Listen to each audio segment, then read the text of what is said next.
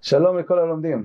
אנחנו נמצאים בעמוד 97 עד עמוד 132, זה הלימוד אה, השבועי בכרך א'.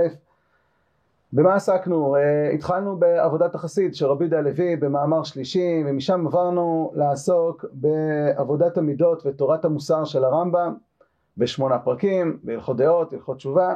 ואנחנו רוצים לעסוק בעבודת המוסר והמידות של הרמב"ם מתוך ההקשר למה שאנחנו עושים בימים הללו, ימי הסליחות והימים הנוראים, וזה אזכרה של הי"ג מידות של הרחמים, שקשורה כמובן לימים הללו, כי הימים הללו היו הימים שבו משה, שבהם משה רבנו התפלל על חטא העגל, ושם הקדוש ברוך הוא גילה לו את הי"ג מידות הללו.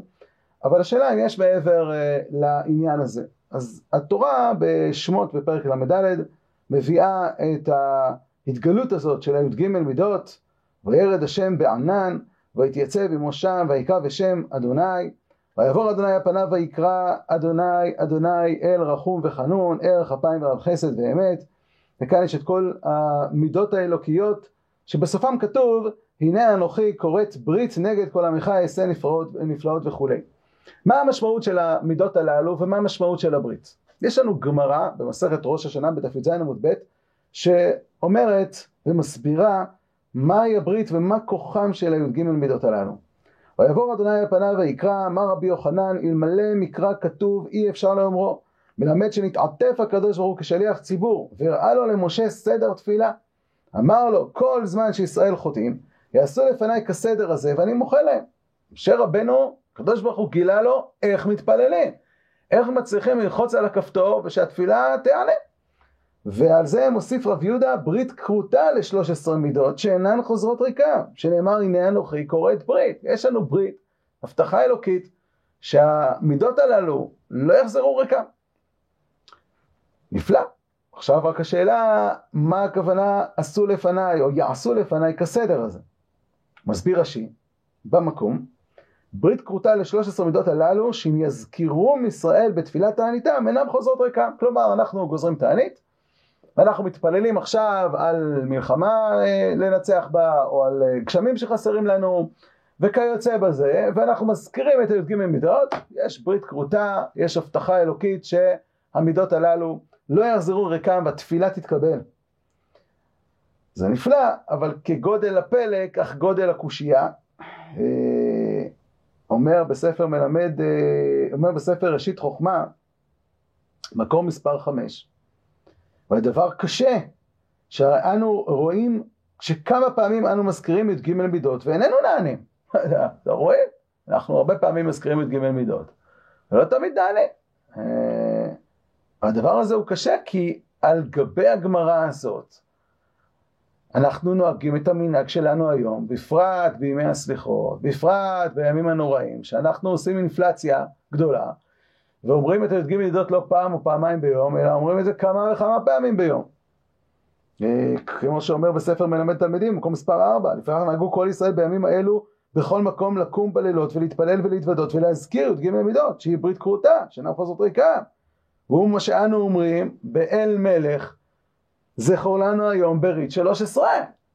אז, אז יש ברית, ואנחנו מזכירים את העמידות, אבל אז אם כך, באמת השאלה של הראשית חוכמה, ועוד עוד כמה וכמה אחרונים שואלים את השאלה הזאת, ההבטחה הזאת uh, מתקיימת? כל פעם התפילה שלנו מתקבלת? באמת? וגם זה לא הגיוני שיהיה לנו איזשהו משהו שהקדוש ברוך הוא גילה לנו שאם נלחץ על הכפתור אנחנו נקבל בהכרח. מה כתוב כאן? אז האמת, שלפני שננסה להבין את רש"י, אה, יש כיוון אחר בראשונים. ואנחנו פותחים ברמב"ם בהלכות דעות בפרק א'-ב', קודם כל ננסה להבין בקצרה ובזריזות את אה, שיטתו של הרמב"ם בתורת המוסר והמידות, ומתוך כך ננסה לראות איך הוא תפס את הגמרא הזאת במסכת אה, ראש השנה, וגם את מה שאנחנו בעצם עושים בימים הללו. אומר הרמב"ם בהלכות דעות, דעות הרבה יש לכל אחד ואחד מבני האדם וכולי. כלומר, אה, אנשים גם נולדים עם איזושהי נטייה מסוימת וגודלים בסביבה מסוימת שמשפיעה עליהם והם בעצמם עושים כל מיני פעולות שמשפיעות על המידות שלהם ובסופו של דבר אנשים שונים ממידות שונות. שתי קצוות הרחוקות זו מזו בכל דעה ודעה למשל קמצנות ופזרנות, זריזות ועצלות, אינם דרך טובה. ואין ראוי לו לאדם ללכת בהם ולא ללמדן לעצמו.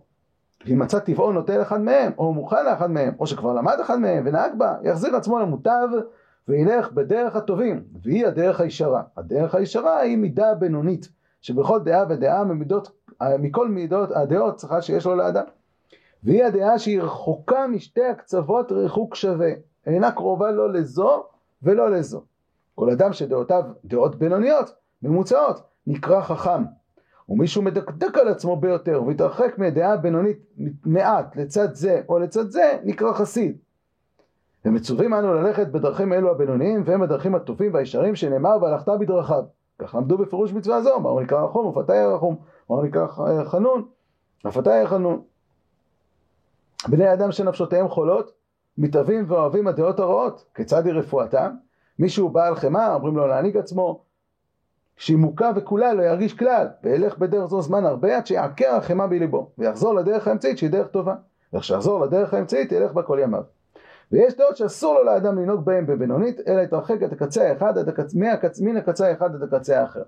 קראתי באריכות, אבל למעשה דילגנו המון אה, בדרך, ובואו נסכם את הדברים בקצרה שאומר לנו פה אה, הרמב"ם. מה אומר הרמב"ם?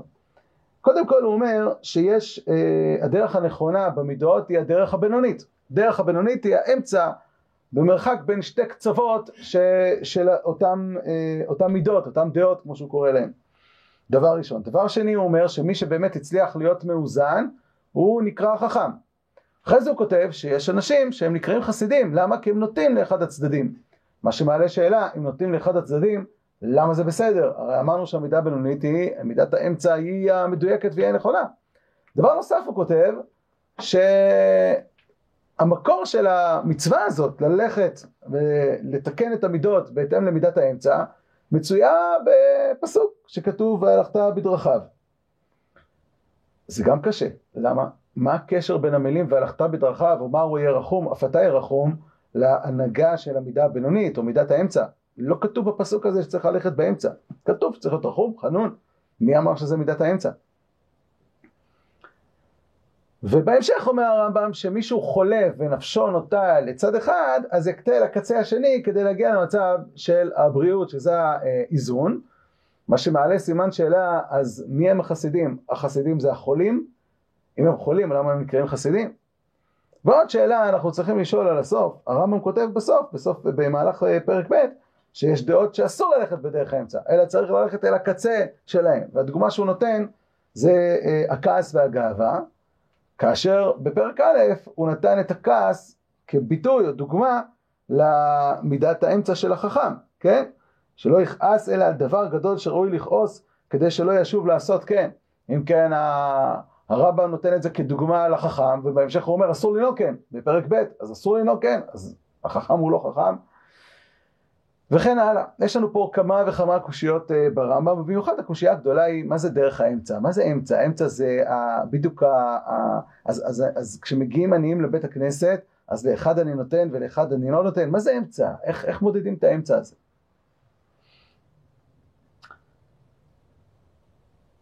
התשובות לדברים הללו מתבהרות במורה נבוכים, גם בחלק א' פרק נ"ד וגם בחלק ג' פרק נ"ד שבשניהם הרמב"ם עוסק בסוגיית המידות, במיוחד המידות האלוהיות. וכך למה אנחנו צריכים אה, להגיע ללימוד הזה? כיוון שהרמב"ם אומר שדרך האמצע קשורה לפסוק ולמצווה והלכת בדרכיו. אם כך צריך להבין מה הכוונה והלכת בדרכיו.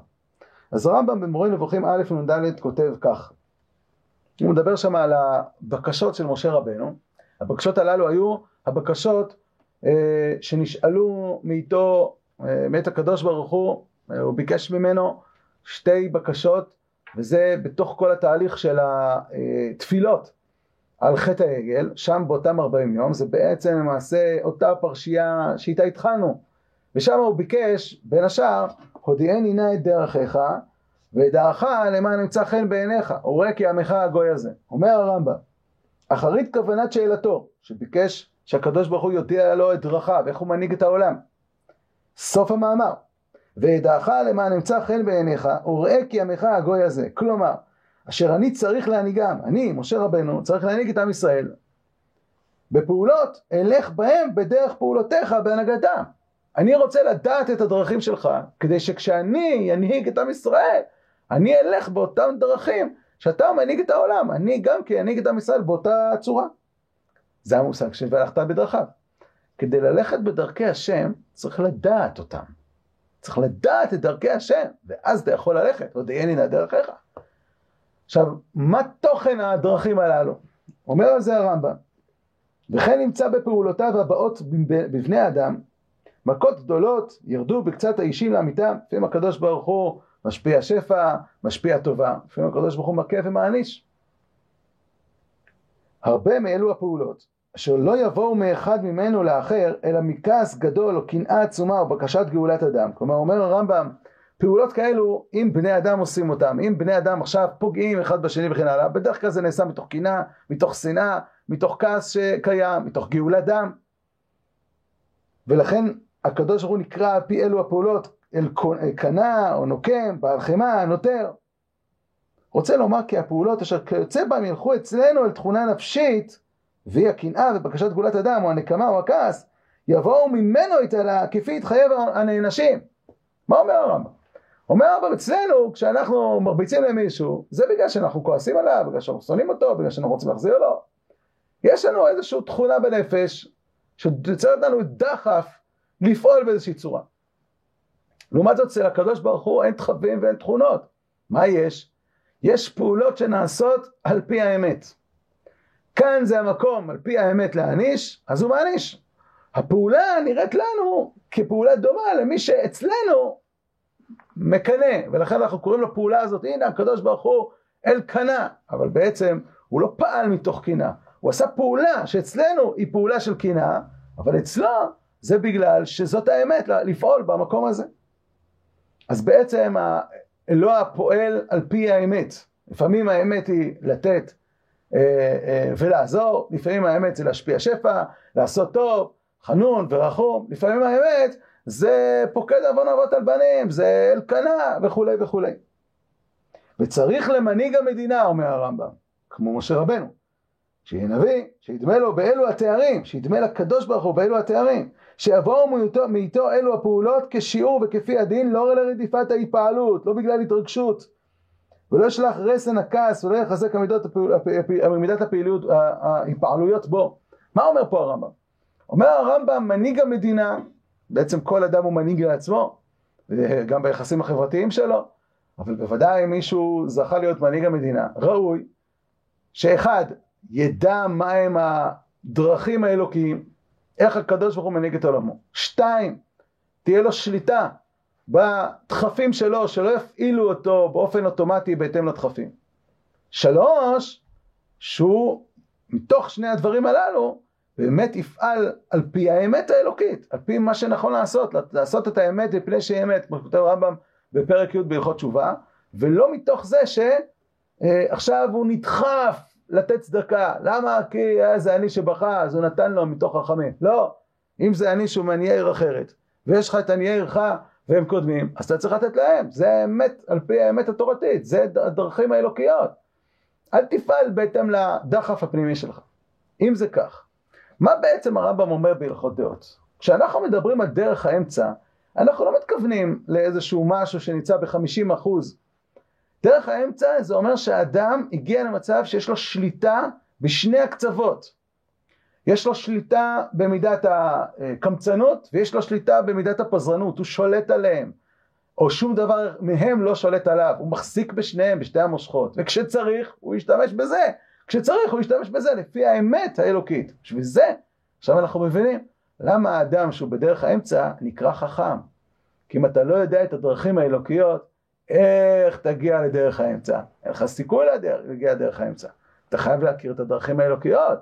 הודיעני על דרכיך. רק אדם חכם שהגיע להשכלה ולידיעת המידות האלוקיות, הוא יוכל להגיע לדרך האמצע, שזה בעצם הידיעה הזאת. אחרי הידיעה הזאת, היכולת לשלוט על זה. אם הוא לא שולט, אז הוא חולה חולי נפשו, שיש איזושהי נטייה טבעית שדוחפת אותו לפעול לו לפי האמת. אז הוא צריך להקצין לקצה השני, עד שהוא יבנה שליטה, לאחוז בשתי הקצוות, אם הוא אדם שהוא עצלן והעצלות מנהלת אותו, אז הוא צריך להגיע בצורה חיצונית למידת הזריזות, כדי שבסופו של דבר הם יגיעו למצב ששניהם יהיו בידיו, אז הוא יוכל לפעול בשניהם על פי האמת.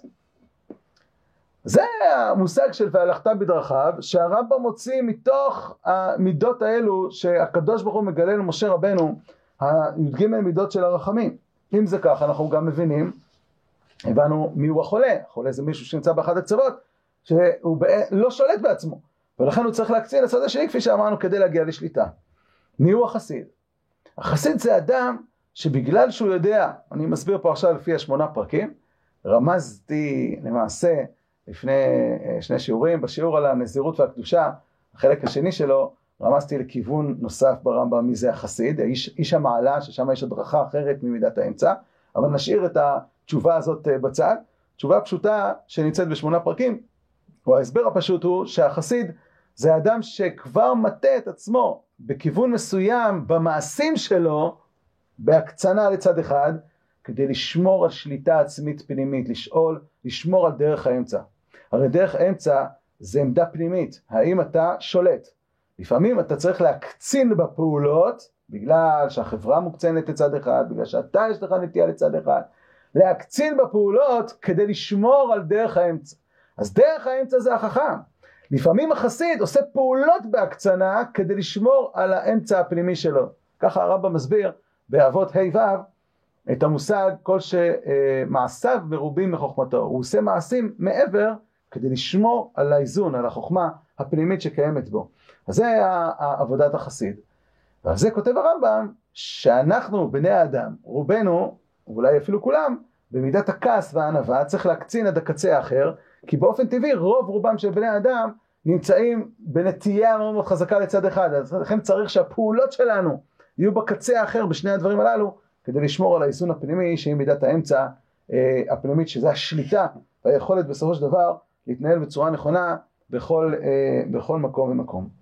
אם אה, הבנו את זה, קודם כל אנחנו יכולים לעשות עכשיו השוואה בין הרמב"ם לבין אה, רבי יהודה הלוי, שמדבר בעבודת החסיד על המושל. גם רבי יהודה הלוי מתאר מאוד יפה את החסיד כמושל על כל הכוחות שלו, אבל עם הבדל אחד קטן.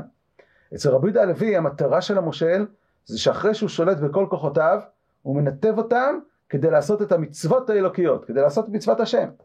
לשלוט כדי להכפיף אותם לעשות את הדיוק שבמצוות כדי לזכות לשכינה שישרה עליו, להכיל את הסדר האלוקי.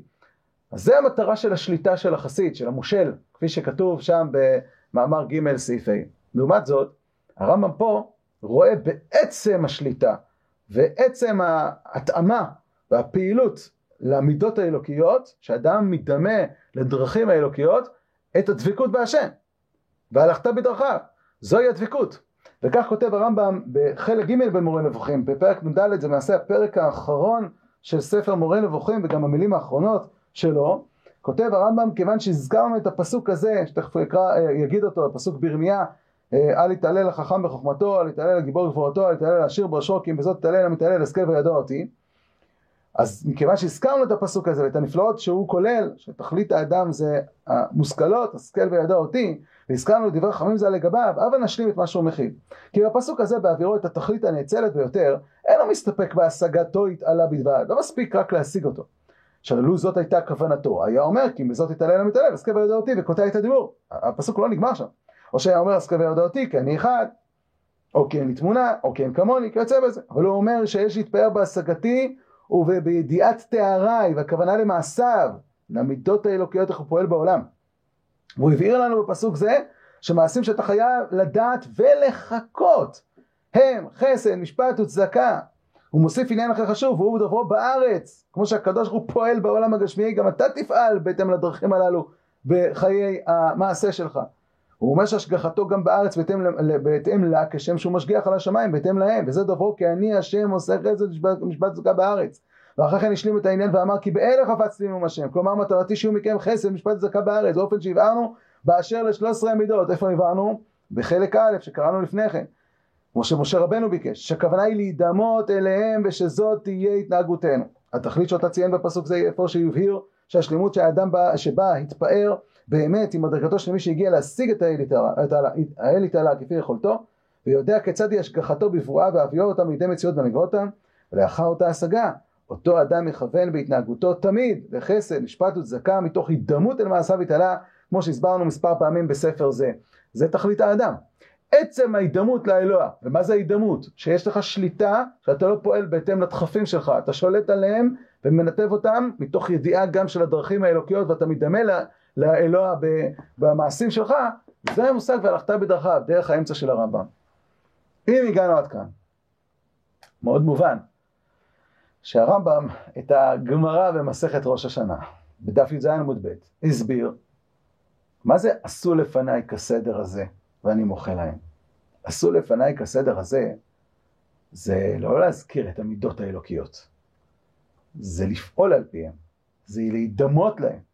אדם שמגיע למצב שהוא משיג את האלוה, והוא מדמה לאלוה בדרכיו, אז הרמב"ם כבר כותב בפרק נ"א באותו החלק, חלק ג', שההשגחה של הקדוש ברוך הוא עליו היא השגחה כזאת, שהיא השגחה ניסית שמצילה אותו מכל דבר, בוודאי שהתפילה שלו נענית, כמו שהוא כותב שם על משה רבנו, שהוא עם השם, ולכן הוא שואל ונענה. למה הוא נענה? כי השגחה עליו. למה השגחה עליו? כי הוא השיג את התארים האלוקיים, והוא מדמה להם במידותיו. זה הדברים שכותבת הגמרא במסכת ראש השנה, וכך כותב בספר ראשית רוחמה, על השאלה שהוא פתח בה, שפתחנו בה את השיעור, במקום מספר תשע, והדבר קשה, הרי אנו רואים כמה פעמים שאנו מזכירים את גיל מידות ואיננו נענים. אלא אומרים הגאונים, כי כוונת יעשו לפניי כסדר הזה, אין הכוונה לבד על עטיפת הטלית, אלא שיעשו סדר המידות, שלימד הקדוש ברוך הוא למשה, שהוא רחל, רחום וחנון, דהיינו מה רחום, אף אתה תהיה רחום, וכן לכל י"ג מידות. צריך להידמות לקדוש ברוך הוא בי"ג מידות כדי שהם יפעלו. והדבר הזה, יש לו ראייה בגמרא עצמה, במסכת ראש השנה, בעמוד שלפני כן. שם הגמרא אומרת כך, אמר רבא, כל המעביר על מידותיו, מעבירים לו על כל פשעיו. שנאמר נושא עוון ועובר על פשע, למי נושא עוון? למי שאומר? לא, למי שעובר על פשע. אתה עובר על פשע, אז גם התנהגו אה, כמו, כמותך, מידה כנגד מידה. והגמרא מביאה לזה סיפור. רב הונא ברד רב יהושע חלש על רב פאפא לשיולבה, כן, רב הונא אה, ברד רב יהושע היה חולה, רב פאפא בא לבקר אותו, חזה דחליש לעלמא, ראה שהוא גוסס. אמר ליאור, למשפחה שהייתה שם ליד, צוותו לאיזה ועדה, תכינו לו תכריכים, צידה לדרך. בסוף יטבח, עברי, עברי רב הונא ברד רב יהושע, אומרת הגמרא, ומיכסיב רב פאפא למיכזה. אומרת, שמע, לא נעים, פדיחות, עכשיו לבוא לראות אותו, אז הוא התבייש לבוא אליו, לפגוש אותו. שאלו את אה, רב הונא ברד רב יהושע, אמרו לי, מה יחזית, מה ראית? אמר ליהו, אין, אחי אהבה, הוא צודק רב פאפא, באמת גזר עליי מיתה. היה ראוי כבר למות. ואמר לאום הקדוש ברוך הוא הואיל ולא מוקים במילי, הוא לא מקפיד על כבודו, לא תקומו בעדי, גם אנחנו לא נקפיד. שנאמר נושא עוון ועובר הפשע, למי נושא עוון? לעובר פשע. ואז הגמרא ממשיכה לשארית נחלתו, אמר רבי חייא בר רבי חנינא, עלייה וקוץ בה, לשארית נחלתו ולא לכל נחלתו. למי שמשים עצמו כשיריים. מי שהוא מוותר, סולח לאחרים, מי שמתנהל על פי המידות האלוקיות, אז גם מתנהלים כמותו. כך יסביר הרמב"ם את הגמרא הזאת. הדבר הזה יש השלכה מעשית, שאם כך, מה, מה המשמעות של אמירת אה, הדברים הללו במשך אה, כל התקופה הזאת? אז יכול להיות שהמטרה של אמירת הדברים היא כדי שאנחנו נזכור להתנהג כך. כלומר, אם אתה קם לסליחות ואומר את הי"ג מידות ארבע פעמים בסליחות, אבל אתה חושב שמספיק להגיד, פספסת את הכל, יעשו לפניי כסדר הזה. אם תתבונן במידות האלוקיות ותתחיל להתנהל במשך היום, ולכן אתה עושה אינפלציה באמירת הי"ג מידות כדי שאתה תשים לב למה שאתה אומר, ואז על פי זה תנהג, יכול להיות שלמידות הללו אמירתם תהיה משמעות. אה, כך כותב, אה, קפצתי קצת, אבל במקור 14 בחלק האחרון, הרמק שעוד נגיע אליו, הוא אומר לכך לא ילוזו מעיני השכל 13 מידות הללו והפסוק לא יסוף, לא יסוף מפיו כדי שתהיה לנו מזכרת. מה המזכרת?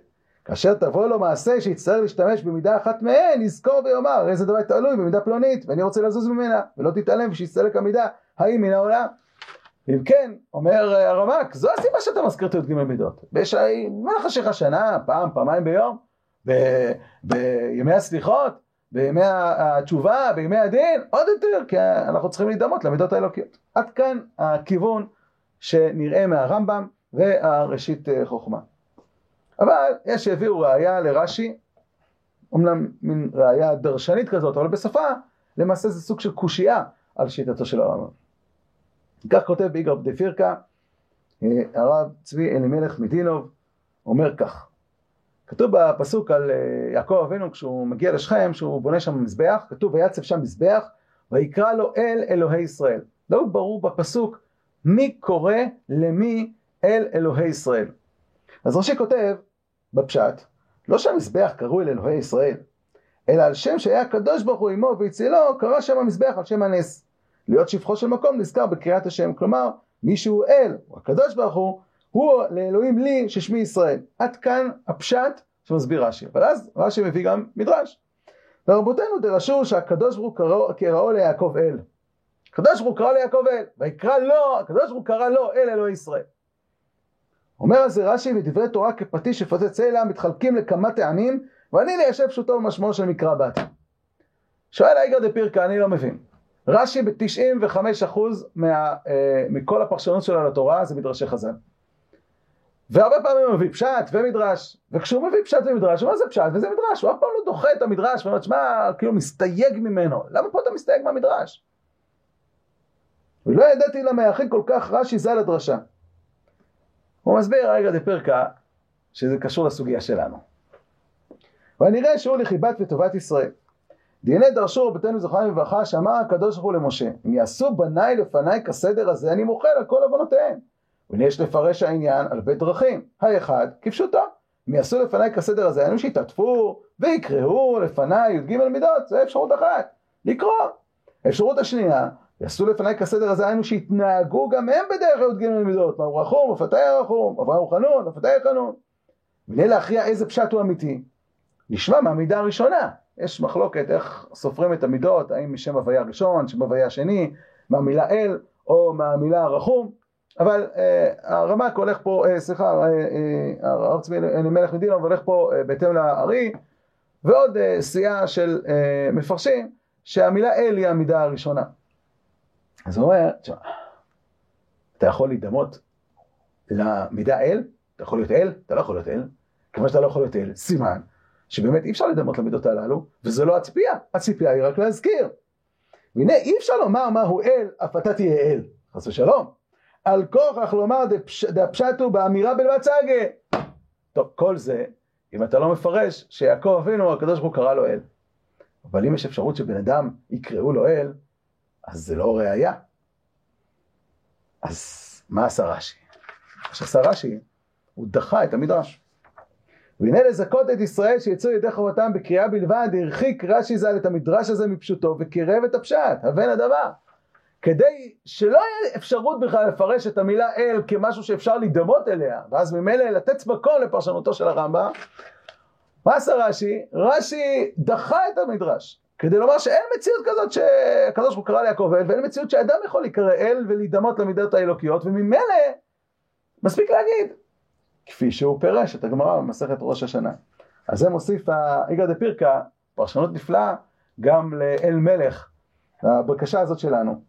וזה כתב הרב הגדול בעל ההפלאה, אל הורית לנו לומר מידות שלוש עשרה. מה הכוונה? אל, המילה, המידה אל, מלמדת אותנו שמספיק לומר את המידות ולא צריך להידמות למידות. אל הורית לנו לומר מידות שלוש עשרה, זכור לנו היום ברית שלוש עשרה. אז מה שאצל רש"י הוא מעין קושייה, או מעין ראייה, אצל הרמב"ם זה קושייה. באמת, איך אפשר להידמות למידות האלוקיות, למידה האל? מה, אפשר להידמות למידה האל? אבל יש לנו פה, אה, האמת שמי שהלך בשיטתו של הרמב"ם לא ראה באיזה קושייה גדולה.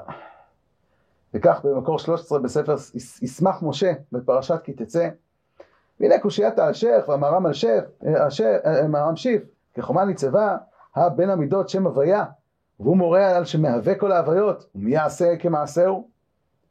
ואל, שמורה על גבורתו ויכולתו, מי יעריך אליו? ולא קשה מזה. בוודאי בכל המידות אי אפשר להיות ממש כמו הקדוש ברוך הוא, סליחה. ולהיות אה, רחום כמותו אתה יכול להיות, וחנון כמותו אתה יכול להיות, ואף על פי כן חז"ל אמרו, מה יהיה חנון? אף אתה יהיה חנון. וכולי וכולי, מהו חנון? אף אתה יהיה חנון. אם כך, מה, מה הבעיה?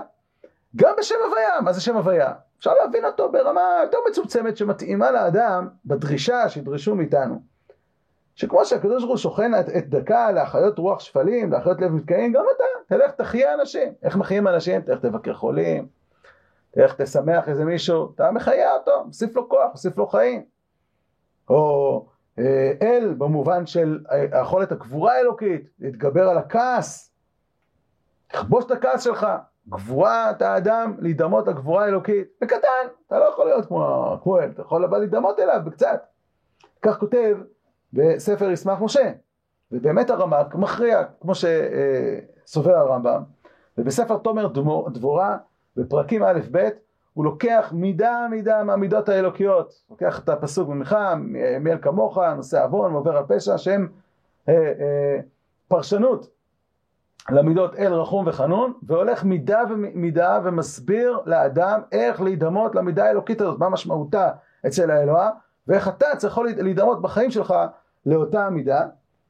הוא מסביר שאדם לא מספיק שהוא יהיה דומה לאלוה בצורה החיצונית שלו, אלא בעיקר הוא צריך להיות תואם למידות האלוקיות, לפעולותיו. לפיכך ראוי שידמה לפעולות הכתר, אני חוזר למקור 14, שהן י"ג למידות של רחמים עליונות ורמוזות בסוד הפסוקים, יהיה כמוך וכולי. אם כן ראוי שתמצאנה בו י"ג למידות הללו. עכשיו נפרש אותם הפעולות וכולי, והוא אומר, למה אנחנו מזכירים את הפסוק? כבר הזכרנו את זה, כדי שתזכור, כדי שתתנהג, כדי שתדמה למידות האלוקיות. טוב, אז ראינו פה קו מאוד מאוד חזק, הרמב"ם, הרמ"ק, ראשית חוכמה, סמך משה, קו מאוד מאוד חזק שהוא קו מחמיר, שצריך להידמות למידות האלוקיות, לפחות כפי יכולתנו, כדי שתהיה ברית הכרותה שתפעל לקיום התפילות.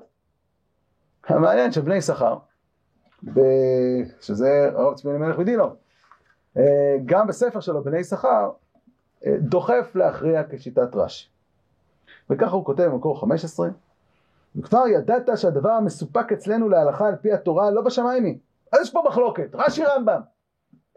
כמו מי פוסקים? לא בשמיים היא.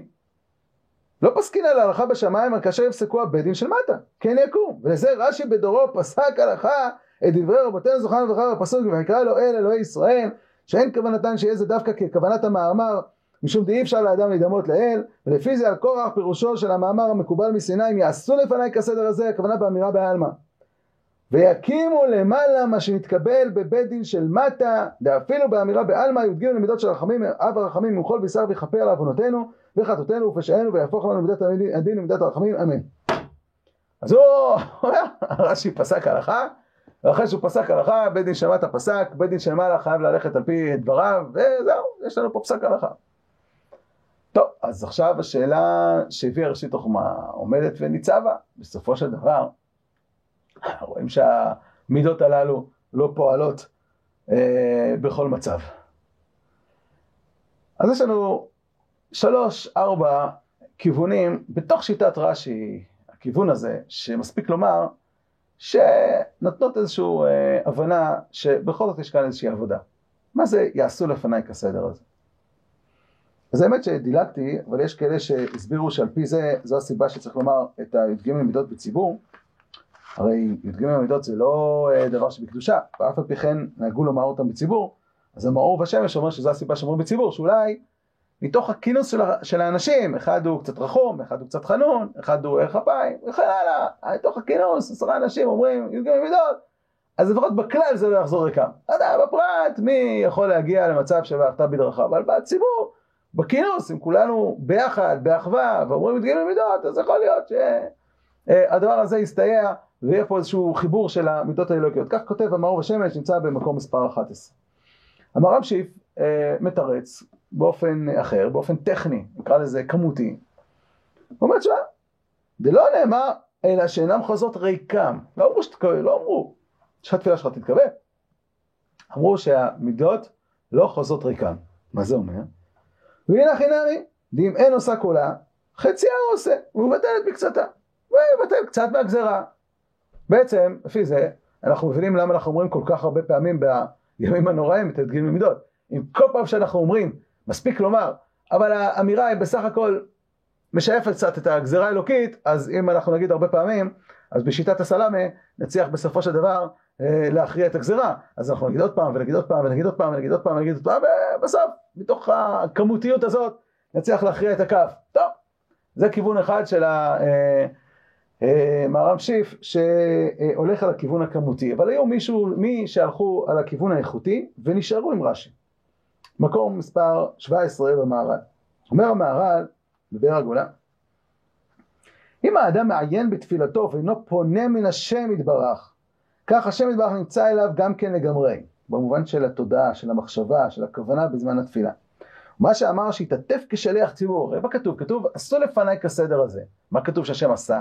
כתוב שהתעטף כשליח ציבור. מה זה להתעטף? להתעטף זה לקחת את הטלית ולשים אותה על הראש. מה המטרה של זה? המטרה של זה שאדם יהיה מרוכז בתפילה. מפני כי העיטוף של השליח ציבור שלא יהיה לו נטייה ימין ושמאל לשום צד כלל, וזהו העיטוף, ואז הקריאה בכוונה לגמרי, מתוך עומק הלב ואמיתתו. יש אפשרות שאדם אומר את המידות, אבל הוא לא חושב על מה הוא אומר. זה עדיין לא מספיק. גם לפי רש"י שכתוב שצריך לומר, צריך לומר מתוך הבנה מה אתה אומר. שתכוון במילים שאתה אומר אותם.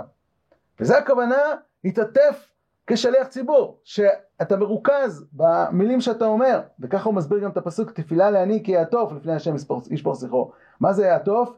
הכוונה, וגם אה, נפשם בהם, בהם תתעטף, שזה ההתכנסות, הרי העני בצער שלו, הוא לא צריך שיגידו לו לכוון, הוא כולו מתפלל מעומק הלב, אומר זה העיטוף, זה המושג עיטוף, שהוא מתפלל בכוונת הלב. אז זה כיוון שני שאומר נכון, צריך להגיד, אבל להגיד מתוך כוונה. כמו שמתעטף השליח ציבור, שהוא מרוכז מתוך העיטוף בטלית, רק בתפילתו. אז זה כיוון שמדבר על אה, איך מתפללים. אבל אה, בספר קדושת לוי, של רבי לוי יצחק מברדיצ'ב, הוא מסביר שהכיוון הוא למה מתפללים, או למי מתפללים, או על מי מתפללים. תפילה להעניק יעטוף לפני השם ישפוך שיחו. כתוב שהקדוש ברוך הוא התעטף כשליח ציבור. מה המשמעות של העיטוף? אז כשאנחנו מסתכלים על העני, תפילה לעני כי יעטוף לפני השם ישפוך שיחו. מה הכוונה? יבואר כי באמת יש שתי בחינות. מה שאדם מבקש מאת הבורא ברוך הוא. בפרט בימים הקדושים והנוראים, בחינה אחת, מה שאדם מבקש בשביל טובתו, מה שנוגע לעצמותו, זה כיוון אחד, שאדם מבקש על עצמו. אבל הכיוון השני, וזה בחינת האמת, מה שאדם מבקש כי אנחנו נקראים בנים לקדוש ברוך הוא, והוא נקרא אבינו. הוא באמת עיקר השמחה של אב, ומה שראה אצל הבן, אצל בנו, כל הטובות. נמצא זה מה שאנו מבקשים מאת הקדוש ברוך הוא כדי שישמח השם במעשיו. אני מבקש ממך כל מיני דברים בשביל הבוגה שלי, אלא רפאנו השם ונרפק כי תהילתנו עתה, זה התהילה שלך, זה השבח שלך. אדם מרוכז בשבח האלוקי, בשמחה האלוקית בעולם. ואם זה כך, אז לפני השם ישפוך שיחו. למה זה קשור לשאלת ציבור? כי שאלת ציבור באמת לא מבקש על עצמו, הוא מבקש על הכלל. הוא לא מרוכז בעצמו. כי באמת עיקר תפילת השליח ציבור כדי להוציא את האחרים בתפילתו, לא בשביל עצמו. זה הכוונה, עשו לפניי כסדר הזה, תחשבו עליי. כך מסביר ספר קדושת לוי. אז ספר קדושת לוי אומר, יש פה תנאי, נכון, מספיק להזכיר, כמו שאומר רש"י. אבל לשם מה אתה מזכיר את הי"ג למידות ומה תוכן התפילה שלך? עשו לפניי כסדר הזה. אז אם כן, היה לנו תשובה אחת של כמות, של אה, המרמשיף, היה לנו תשובה שנייה של, של המהר"ל, שהעיקר זה להתרכז, לשים לב למילים. התשובה השלישית של רבי לוי יצחק מברדיצ'ב, שצריך, נכון, י"ג מידות, אבל צריך לדעת לשם מה אתה מכוון את התפילה שלך. יכול להיות שיש פה איזשהו כיוון שמצד אחד משאיר אותנו בתפילה האישית ואף על פי כן מצליח לעורר רחמים מתוך האלוקות, מבט אל האלוקות וזו האלוקות הכללית להתפלל על השם אל האלוקות שנמצאת באדם. ואולי כאן יש איזשהו פתח גם לאדם הפרטי שלא נמצא במדרגה של הרמב"ם ושלא מסוגל להגיע למקום שבהלכת בדרכיו החכם שיודע כבר את כל המידות האלוקיות והוא מתהלך אחרי דרכי השם ואף על פי כן להצליח להגיע למקום של מהו אף אתה ירחום וכך כותב בעל התניא באיגרת התשובה. אולם דרך האמת והישר מבחינת תשובת התא הם בית דברים דרך כלל. האחד ולעורר רחמים עליונים ממקור הרחמים על נשמתו ונפשו האלוהית שנפלה מאיגרא רמא, חיים, אה, חיי החיים ברוך הוא, לבירא עמיקתא, הן נחלות הטומאה ועשית רעך. והשני לבטש ולהכניע קליפה ועשית רעך. דהיינו על ידי לב נשבר ונדכה, להיות נבזה בעיניו נמאס, להתבונן במה שפעל ועשה וחטא בבחינת גלות השכינה, כנ"ל, וגם גורם לעיקור נשמתו ונפשו האלוהית מחיי החיים ברוך הוא והודע למקום הטומאה. והנה אחרי העמקת הדעת וכל הנ"ל, נוכל לבקש באמת מורקא דליבה, כרוב רחמך וחפש העין. כי אזי תיקבע בליבו באמת גודל הרחמנות על בחינת האלוהות שבנפשו ושלמעלה, כנ"ל. ובזה יעורר רחמים עליונים מי"ג מידות הרחמים. מה אומר פה הבעל התניא? אדם אה, אומר את הי"ג מידות.